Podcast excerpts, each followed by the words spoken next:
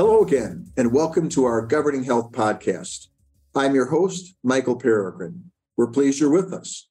Today, we return to our fascinating conversation of Executive Compensation Committee trends and developments with our great friends, Tim Cotter of Sullivan Cotter and my longtime partner, Ralph DeYoung of McDermott.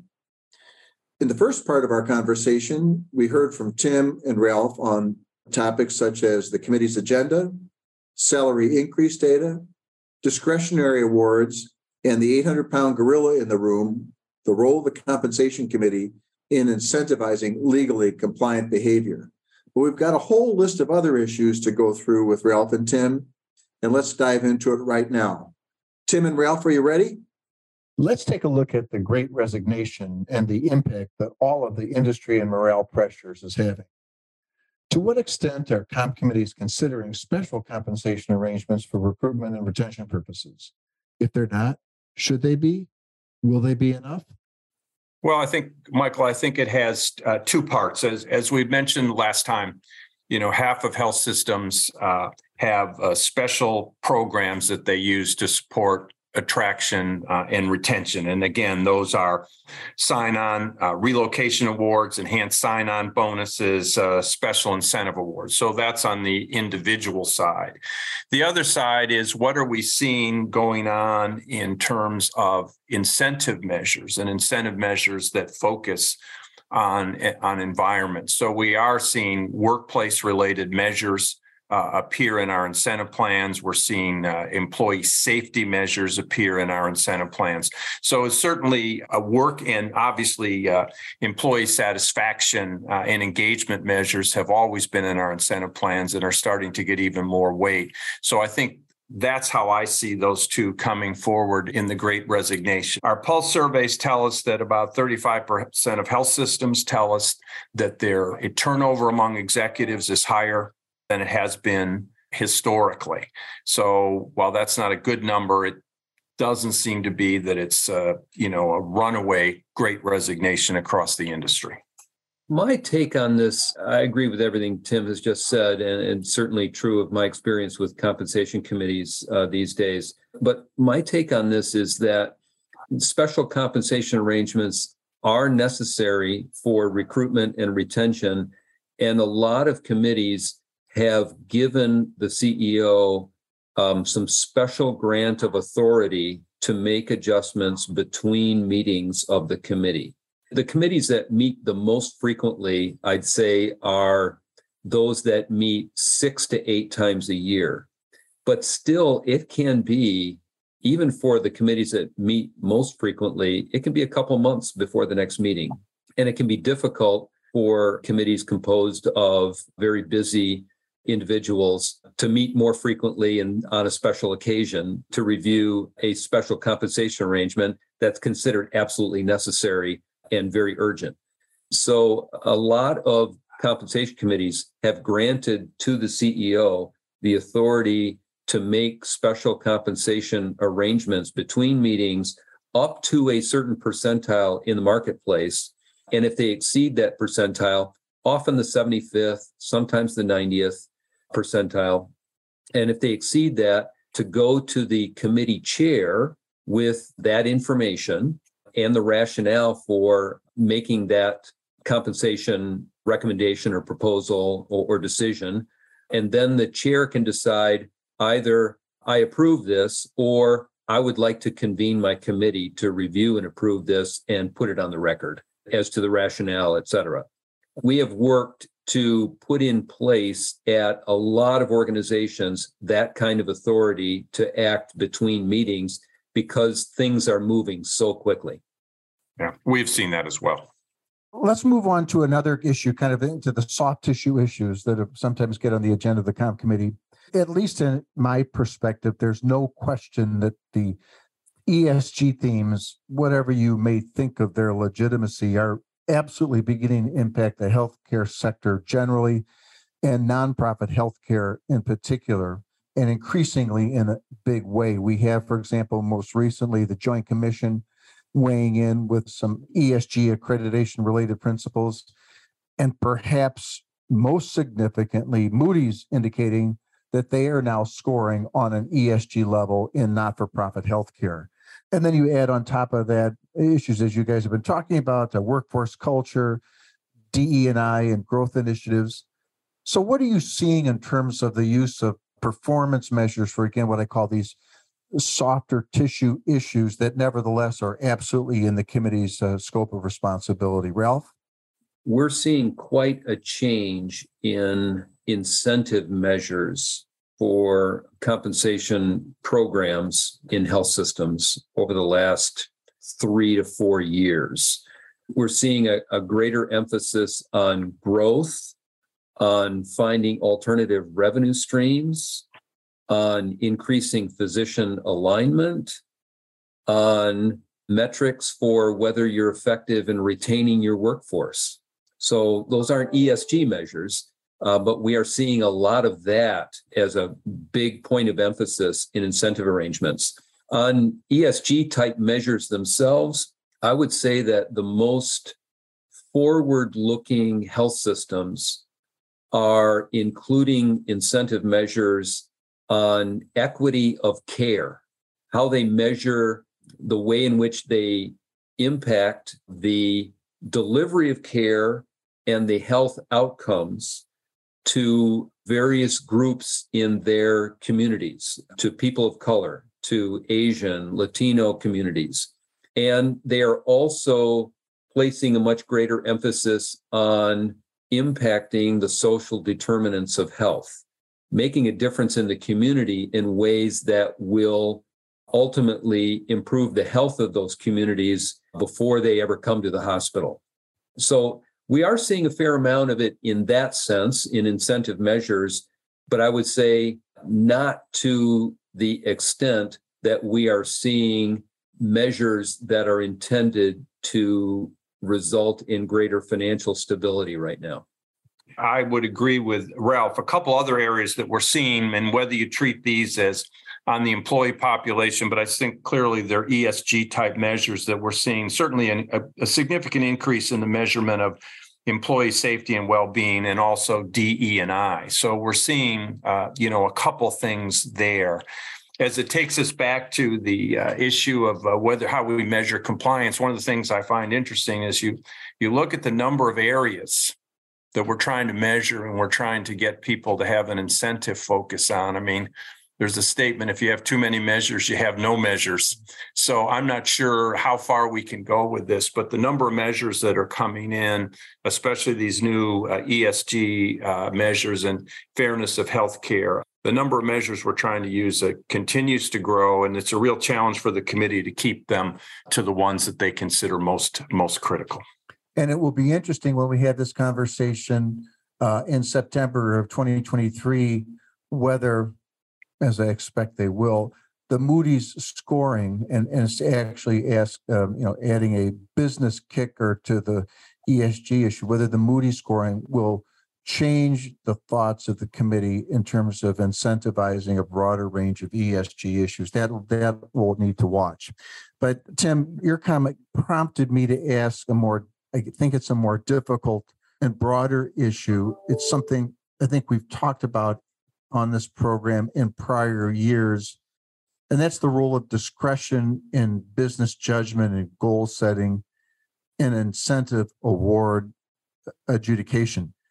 On my side of the table, courts and regulators are becoming more closely focused on the reasonableness of discretion and the adequacy of business judgment. What are you guys seeing? Well, right now, you know, if you look at it, uh, at least mid-year dates data, about half the health systems, large health systems, either have applied discretion as they made their last incentive awards or planning to apply discretion. So discretion, it's down a little bit, but it's still quite common in the practices of health systems. I think the helpful part, and this is where you get back to the regulatory oversight, is increasingly health systems are establishing parameters in advance as to how the discretion will be applied. So that's really critical then just to say, gee, everybody worked hard, so we're going to give you incentives as, uh, as Ralph talked about uh, in the last uh, uh, section. I guess to me, I would love that these things all become formulaic, but I think we can see in the nature of the environment it's not formulaic. So I think the committee is well served to think through their comfort with discretion. And if they are comfortable with it, then to be pretty clear about wh- where they're going to make discretionary judgments and how they're going to make those. I think this is a huge and difficult issue for committees right now, largely because this is the third straight year of incredible uncertainty. We had the pandemic year, then we had last year, which was a pandemic year, but not a huge financial impact year, but it was a, a patient care impact year last year. And now we have both a pandemic influenced financial crisis for healthcare and a workforce stability issue, and all metrics going down. So committees are being faced with three straight years of either full discretion or partial discretion uh, having to be exercised to be competitive. And it's causing a fair amount of turmoil within the compensation committee these days. I think a lot of committees have been saying, okay, we're all right with discretion one more time because we need to do that to be competitive.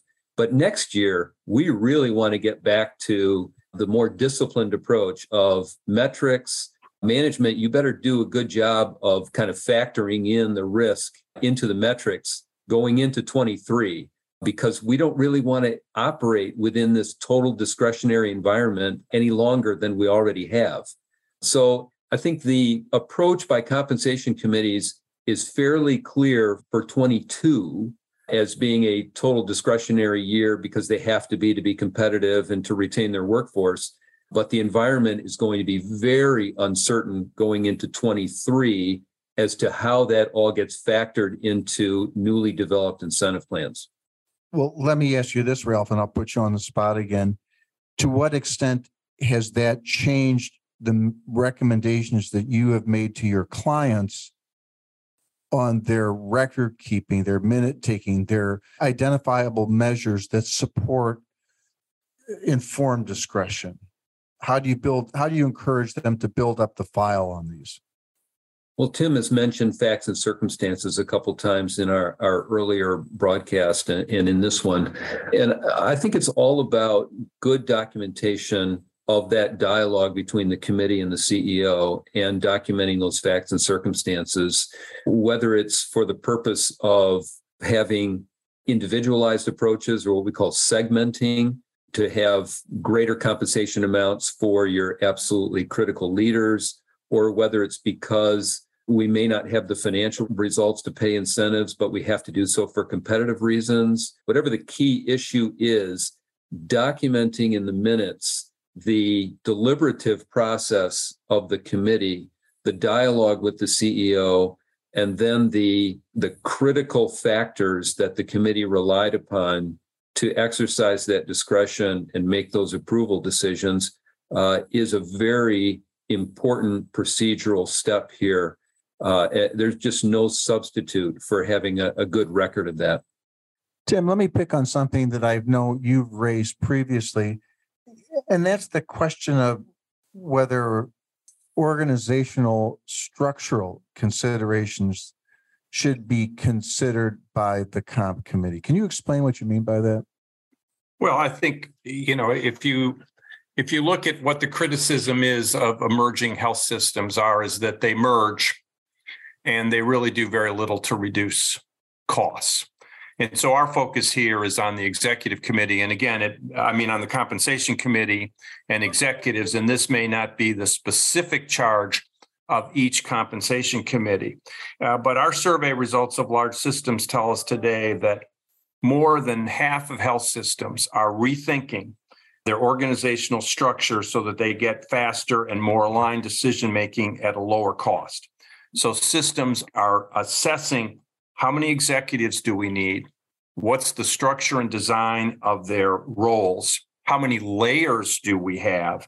And what is the span of control of those executives. Those kind of studies oftentimes uh, can produce some very good cost savings, the kind of cost savings that are needed either to reduce our cost of care or to fund the challenges we face to maintain our workforce. So I think if we look at the challenge to the health system today, the modern health system, they've certainly merged, they've certainly grown but have they been able to pull off the cost reduction work and especially on the shared service areas so that the the goal of efficiency that was promised in the merger discussions comes through? And i think that's the challenge and one spot where you're seeing a focus is on the executive workforce specifically.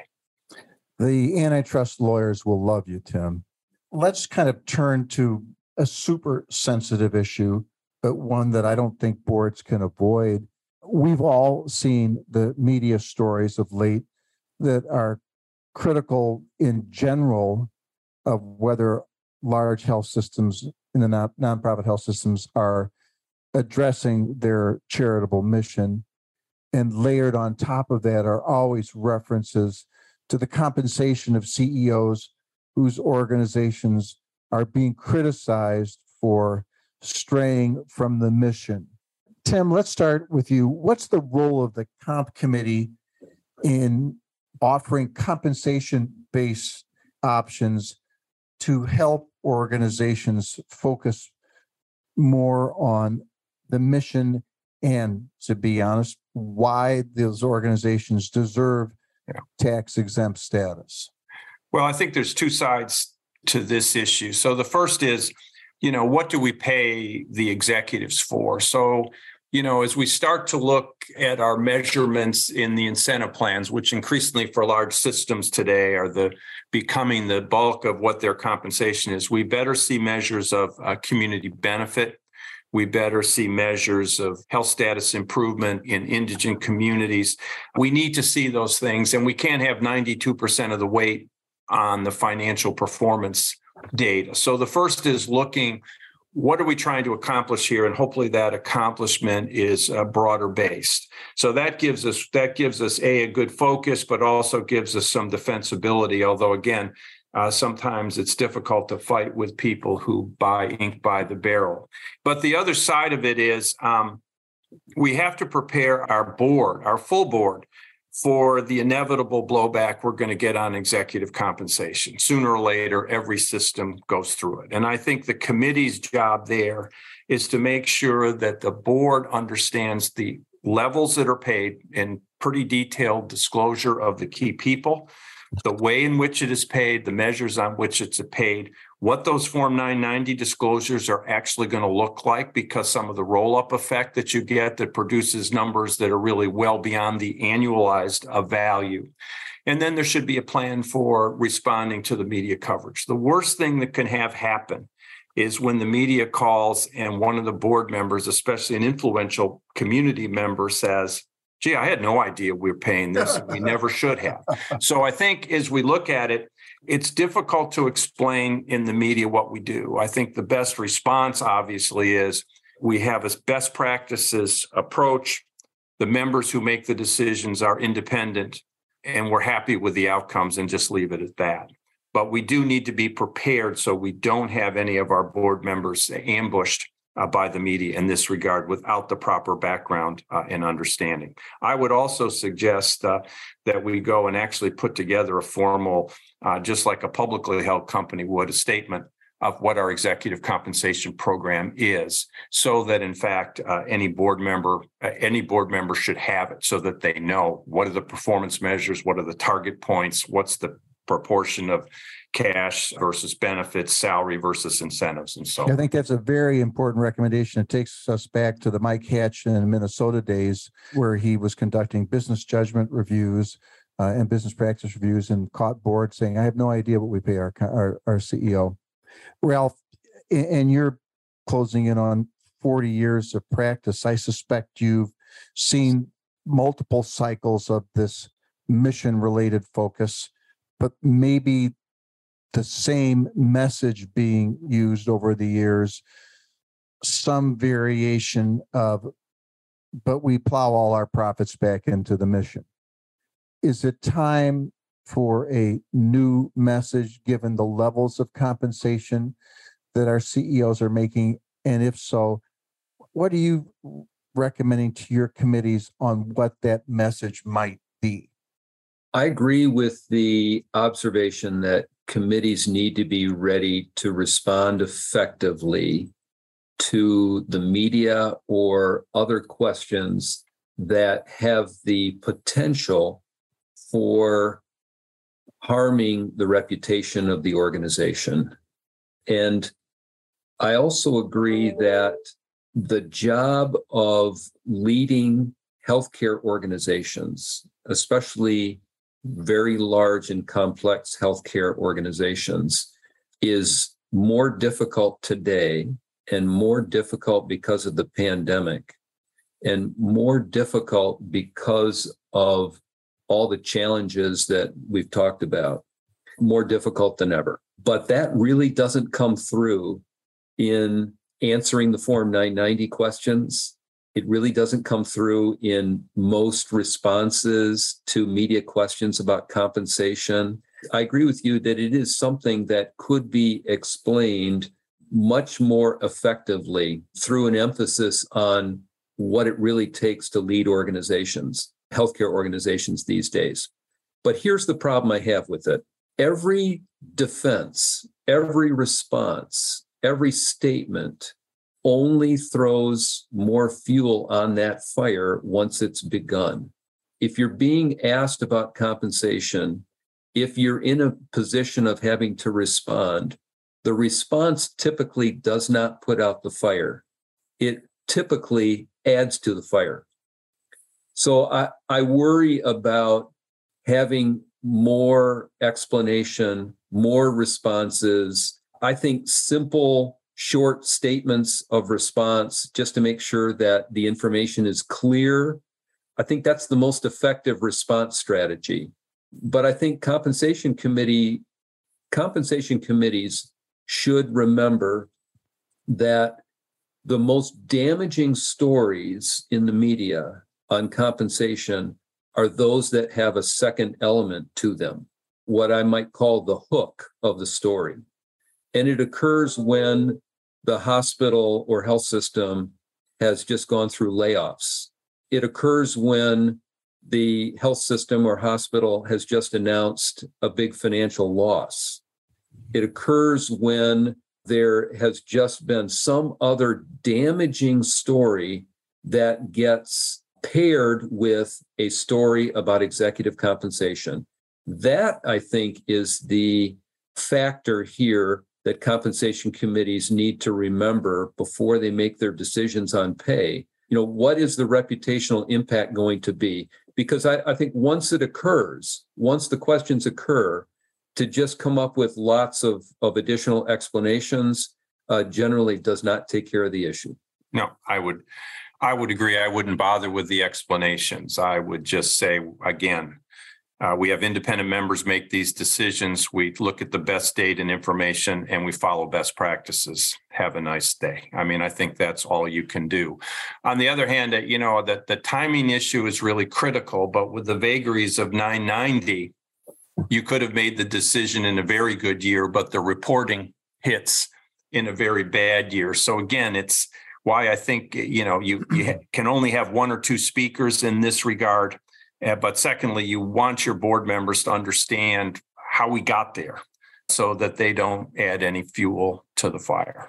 But I think it's going to you know when you start looking at the compensation levels that are out there, and eight-figure CEO compensation figures in not for profits are not unknown we're going to have a bigger challenge and again depending you know with some of the, the concerns about the cost of health care the focus on the community benefit the charity care issue we may see more focus on executive compensation than just the tax penalties that we pay today.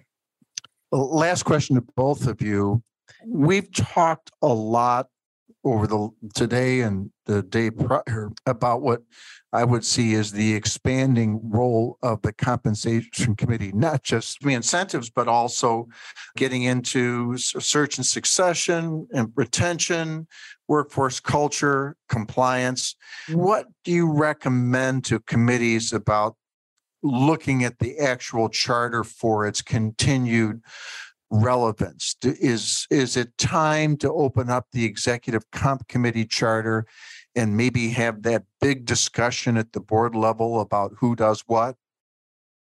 Ralph, what's your thinking? I think you're right about that. Uh, almost every committee that I work with these days has reviewed and updated its charter in the past year. Um, it's it's not so much the scope of the charter uh, uh, and the and committee's responsibilities. Uh, I'd say that those who did not explicitly say that executive succession planning was part of its mandate have certainly added that in the past year. That's probably been the biggest change in the past year. I think more of the focus has been on the role of the committee relative to other committees of the board and relative to the full board itself. I think that the committee's work has gotten so important and so confidential. And what's needed to qualify for that federal protection known as the rebuttable presumption of reasonableness under the intermediate sanctions tax law rules that is so incredibly important that taking steps to make sure that the committee has approval authority relative to the board uh, has been an important thing to confirm in a lot of charters. And of course, that is paired with good upstream appropriate reporting to the full board. But uh, a lot of charters have been clarified in the past year on those authority issues relative to other committees and to the full board? I'd answer that question just a little bit differently, Michael, not so much in terms of the charter, but where did where is committee time going? And the amount of committee time spent on succession planning, risk assessment, leadership opportunities is certainly growing. And at the other end, to free up that time, some of the lower non value added activities that committees used to do. Some would be looking at 150 uh, executives in the course of a year. That increasingly is being just dealt with by as long as they fall under the 75th percentile, we accept them as reasonable compensation and we don't need to review them other than periodic disclosure. I would say that's really the two sides. I think the committees, as we talked about earlier, are really struggling to complete all the activities they have certainly the big growth area for me is on the uh, executive development retention side succession planning risk assessment and to f- trying to free up time to be able to do those things. So that's so it's not necessarily the charter but to me what's the absolute impact of their role it's right there. That's the change. Well said guys, guys we've got the two minute warning flashing on us. So the last question to you as we wrap up Tim, what's your key compensation committee takeaway or takeaways from this most recent time period of committee meetings? You know, I just think, uh, Michael, it's going to be this the committee is going to have to have the delicate balance between responding to market practice, controlling costs, supporting equitable pay practices across the system, uh, while creating desirable opportunities for executives and building a strong pipeline uh, of leadership. Um, it's I wish there was a simple answer. There isn't. It's going to be facts and circumstances uh, in each individual organization, and unfortunately, with the diverging uh, financial realities uh, across systems. Uh, two systems which on the surface look alike may have to make very different answers or come up with very different answers. So I wish I could be more specific. That's the way I see it, though. Very helpful. Ralph, your thoughts? I agree with Tim that that there is no single approach that's going to work at multiple systems. Each one is facing its own challenges and will need its unique solutions to those challenges. So I would say that the judgment of the committee members, the judgment of the committee is more important than ever before. I see committees engaging in more frequent meetings, more dialogue with the CEO, and a heightened awareness of the reputational impacts of their decisions. But that being said, they need to respond to today's crises first and then think more farsightedly about what's next. I think it's getting through this really turbulent time of balancing, as Tim said, these twin challenges of workforce stability and financial stability. And trying to figure out where to strike that balance because those two things are certainly in, in tension with each other. It's a really huge challenge for compensation committees and for CEOs to work together and to address these challenges. But I see compensation committees digging in. I, I think they're rising to the challenge. I see a stronger response and more digging into these issues uh, than ever before. And that's exactly what's needed right now. Tim and Ralph, just fabulous as always. And clearly, we're going to have to come back and talk about two issues that you've raised before board compensation, committee compensation, and physician compensation oversight. Well, if you're like me, you've run out of pages on your yellow pad, which is probably full of notes and observations on executive compensation that you can't wait to bring back to the compensation committee. We're indebted to Tim Cotter and Ralph DeJong for their extraordinary observations on the state of the Executive Compensation Committee of Healthcare Corporate Boards. And I think you get a better sense from their conversation why this committee is among the most demanding in terms of both engagement and required technical sophistication of all board committees. This material is for general information purposes only and should not be construed as legal advice or any other advice on any specific facts or circumstances. No one should act or refrain from acting based upon any information herein without seeking professional legal advice. McDermott, Will, and Emery makes no warranties, representations, or claims of any kind concerning the content herein. McDermott and the contributing presenters or authors expressly disclaim all liability to any person in respect of consequences of anything done or not done in reliance upon the use of contents included herein. Copyright 2022 McDermott, Will, and Emery. All rights reserved. Any use of these materials, including reproduction, modification, distribution, or republication without the prior written consent of McDermott is strictly prohibited. This may be considered attorney advertising. Prior results do not guarantee a similar outcome.